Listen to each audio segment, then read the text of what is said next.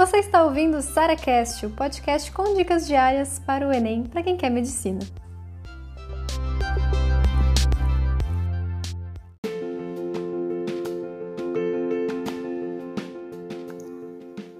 Como organizar os horários de descanso no seu cronograma?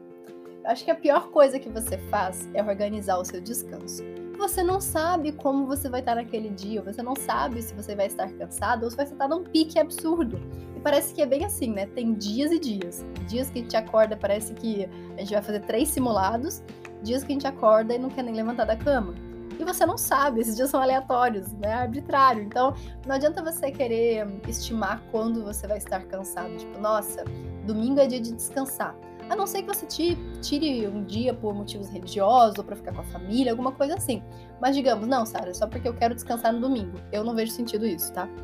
Então, se for só por questão de descanso, descanse quando você estiver cansado. Seja uma segunda-feira, seja uma quarta-feira, seja uma sexta-feira, seja um domingo.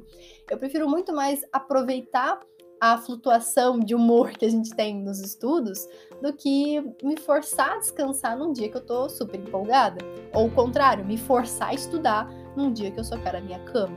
Então, muito melhor do que você programar descansos é você ter um cronograma que seja flexível o suficiente para você poder descansar o dia que você estiver cansado. Essa é a melhor forma de fazer.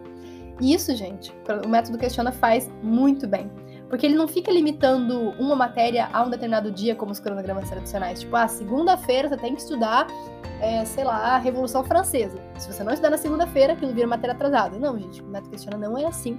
Até porque o cronograma, ele te acompanha, em vez de você ficar tentando correr atrás de cronograma.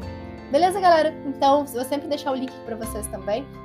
Pode procurar aqui no próprio podcast. Entre nas minhas redes sociais, conheça um pouco mais do Método Questiona e você nunca mais vai ter que se forçar a estudar cansado.